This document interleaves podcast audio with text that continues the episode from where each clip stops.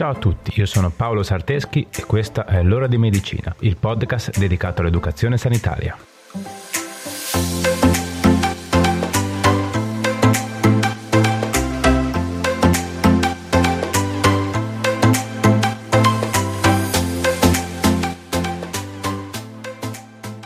Buongiorno a tutti e ben ritrovati. Oggi la protagonista della nostra puntata è l'ipertensione. L'argomento è molto conosciuto, ma seguimi fino alla fine. Ti prometto che cercherò di essere il meno noioso possibile, cercando di darti tutte le informazioni indispensabili. Ma prima di iniziare, eccomi di nuovo qui a ringraziare la mia collega Brenda Rebecchi per l'aiuto nella struttura della puntata. È grazie soprattutto anche a lei che sono riuscito a mantenere un ritmo di una puntata a settimana in questi primi due mesi in cui ho iniziato a pubblicare. Eh sì, sono già passati due mesi. Era il 16 dicembre quando ho pubblicato la prima puntata. Come vola il tempo. Sono stati due mesi pieni di soddisfazioni. Il vostro interesse ed entusiasmo nei confronti del progetto ha veramente superato le mie aspettative. E per questo non smetterò mai di ringraziarvi. Mi date la forza di continuare. Altra cosa che volevo dirvi è che chi mi segue sui social già avrà visto, è iniziata una collaborazione con il sito The Nursing Post. Scusate l'inglese, eh? Quindi, da questa settimana potrete ascoltare tutte le puntate del podcast anche sul sito thenursingpost.com. E di questo ringrazio la redazione che ha creduto nel progetto. Bene, direi che per ora è tutto. Possiamo continuare con la puntata. Per parlare di ipertensione dobbiamo prima sicuramente parlare di pressione arteriosa, che è uno dei cinque parametri vitali, e sta a indicare la forza, o meglio la pressione, che il sangue esercita sulle pareti delle arterie quando viene espulso dal cuore. La pressione arteriosa è indicata con due valori, che sono la massima o sistolica, che è quindi la massima pressione che il sangue esercita contro le pareti dell'arteria nel momento della contrazione del cuore, detta appunto sistole, la minima o diastolica, che è la pressione che il sangue esercita sulle pareti delle arterie nel momento in cui il cuore è in fase di riempimento tra una contrazione e l'altra, ovvero in fase di diastole. L'unità di misura della pressione è il millimetro di mercurio e lo strumento per misurarla si chiama sfigonomanometro. L'ipertensione quindi si ha quando i valori della pressione arteriosa sono più alti rispetto al range considerato fisiologico, che secondo la classificazione JNC, ovvero un rapporto basato su una revisione sistematica della letteratura, è 120-80 mm di mercurio. Si parla di ipertensione quando si ha una pressione arteriosa superiore a 140, che è il valore di riferimento per la massima, o 90, valore di riferimento per la minima. Sempre seguendo le linee guida GNC, possiamo classificare i diversi tipi di ipertensione secondo i valori pressorei. Ora non sto davvero a dirvi un sacco di numeri che non vi ricorderete mai, ma nelle fonti potete trovare i vari range. Per adesso diciamo che si parla di pre-ipertensione quando i valori pressorei tendono a essere leggermente più alti del range fisiologico ipertensione di stadio 1, ipertensione di stadio 2 e ipertensione sistolica isolata. In questo caso, ad essere sopra i valori considerati normali è solo la pressione sistolica, ovvero la massima, mentre la minima rimane normale. Bene, ora cerchiamo di capire da cosa è causata questa ipertensione. Vi sembrerà strano, ma la maggior parte dei casi di ipertensione non hanno una causa scatenante ben precisa, ma sono dovuti ad una alterazione dei meccanismi che dovrebbero tenerla controllata, oppure, spesso e volentieri, derivano dall'accumularsi di anni e anni di stile di vita non sano. Ebbene sì, abbiamo fumato, mangiato e bevuto un po' troppo a sproposito e condotto una vita sedentaria pensando di avere ancora tanto tempo per rimediare? In tal caso dobbiamo pensare che potremmo avere già innescato la bomba dell'ipertensione. Comunque, dicevo, la maggior parte delle persone ha questa ipertensione senza una causa evidente, detta appunto ipertensione essenziale o primaria e sono circa il 95% dei casi. Si parla invece di ipertensione secondaria quando questa è una conseguenza di altre condizioni patologiche oppure di farmaci e questa rappresenta circa il 5-10% dei casi. Infine c'è l'ipertensione che può comparire in gravidanza e questa si chiama preeclampsia. Per quanto riguarda i sintomi, invece, spesso non sono presenti e quindi non ci si accorge di questi livelli pressorei sopra la norma. Altre volte invece possono presentarsi campanelli d'allarme, come cefalea, nausea, vomito, vertigini e ronzia all'orecchia, restringimento del campo visivo o anche epistassi, che altro non è che un forte sanguinamento dal naso. Quindi, come può essere diagnosticata l'ipertensione?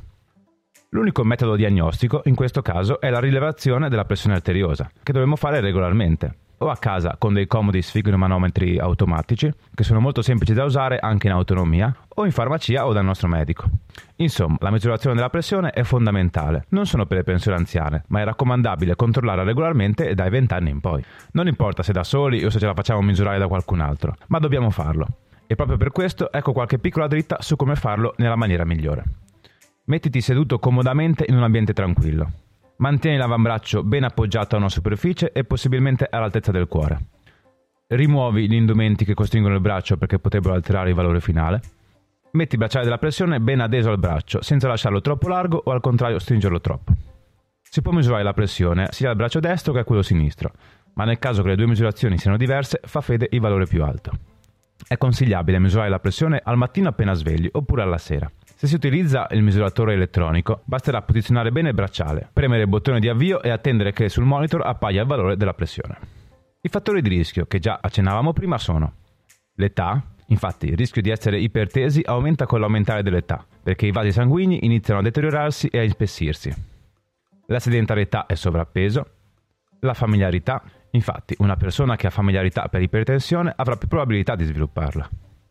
Il fumo è infatti risaputo che tra i tanti danni che fa contribuisce a far perdere elasticità ai nostri vasi sanguigni. L'alcol, lo stress, uno squilibrio del sodio e del potassio, Infatti una dieta ricca di sodio e povera di potassio contribuisce a aumentare la pressione. E infine malattie concomitanti. Dai dai, siamo quasi alla fine, eh? Abbiamo detto un po' di cose, ma adesso parliamo un attimo della terapia, che avrà come scopo l'abbassamento della pressione, ma anche la protezione degli organi che potrebbero risentire di questa ipertensione. In alcuni casi però la terapia fallisce e in questo caso si parla di ipertensione resistente. Come tengo sempre a precisare per quanto riguarda la terapia, è sempre necessario affidarsi al proprio medico di famiglia, che saprà indirizzarvi alla terapia migliore per voi. Infatti, esistono diverse classi di farmaci da poter usare per tenere a bada la pressione. Diuretici, ACE inibitori, calcioantagonisti, beta bloccanti, alfa bloccanti, clonitidina. Insomma, è necessario farsi consigliare dal medico ed evitare colpi di testa del tipo a volte la pressione è alta e quindi prendo una pasticca di diuretico del mio marito per normalizzarla, tanto so che la fa abbassare. No, non si fa. Bene, Abbiamo elencato prima i fattori di rischio per l'ipertensione, ma è importante sottolineare che l'ipertensione stessa rappresenta il maggior fattore di rischio modificabile per malattie coronariche, ictus cerebrale, scompenso cardiaco e insufficienza renale. Avete capito bene, ho detto modificabile. Perché oltre alla terapia della quale vi ho parlato, esistono anche metodi di prevenzione efficaci, per chi di voi ha seguito le scorse puntate, sembrerò ripetitivo, ma voglio fare come la goccia che scava nella roccia. Quindi vi ripeto che l'adozione di uno stile di vita sano è l'unica cosa sulla quale abbiamo realmente un potere vero e proprio. Quindi i consigli pratici per questa settimana sono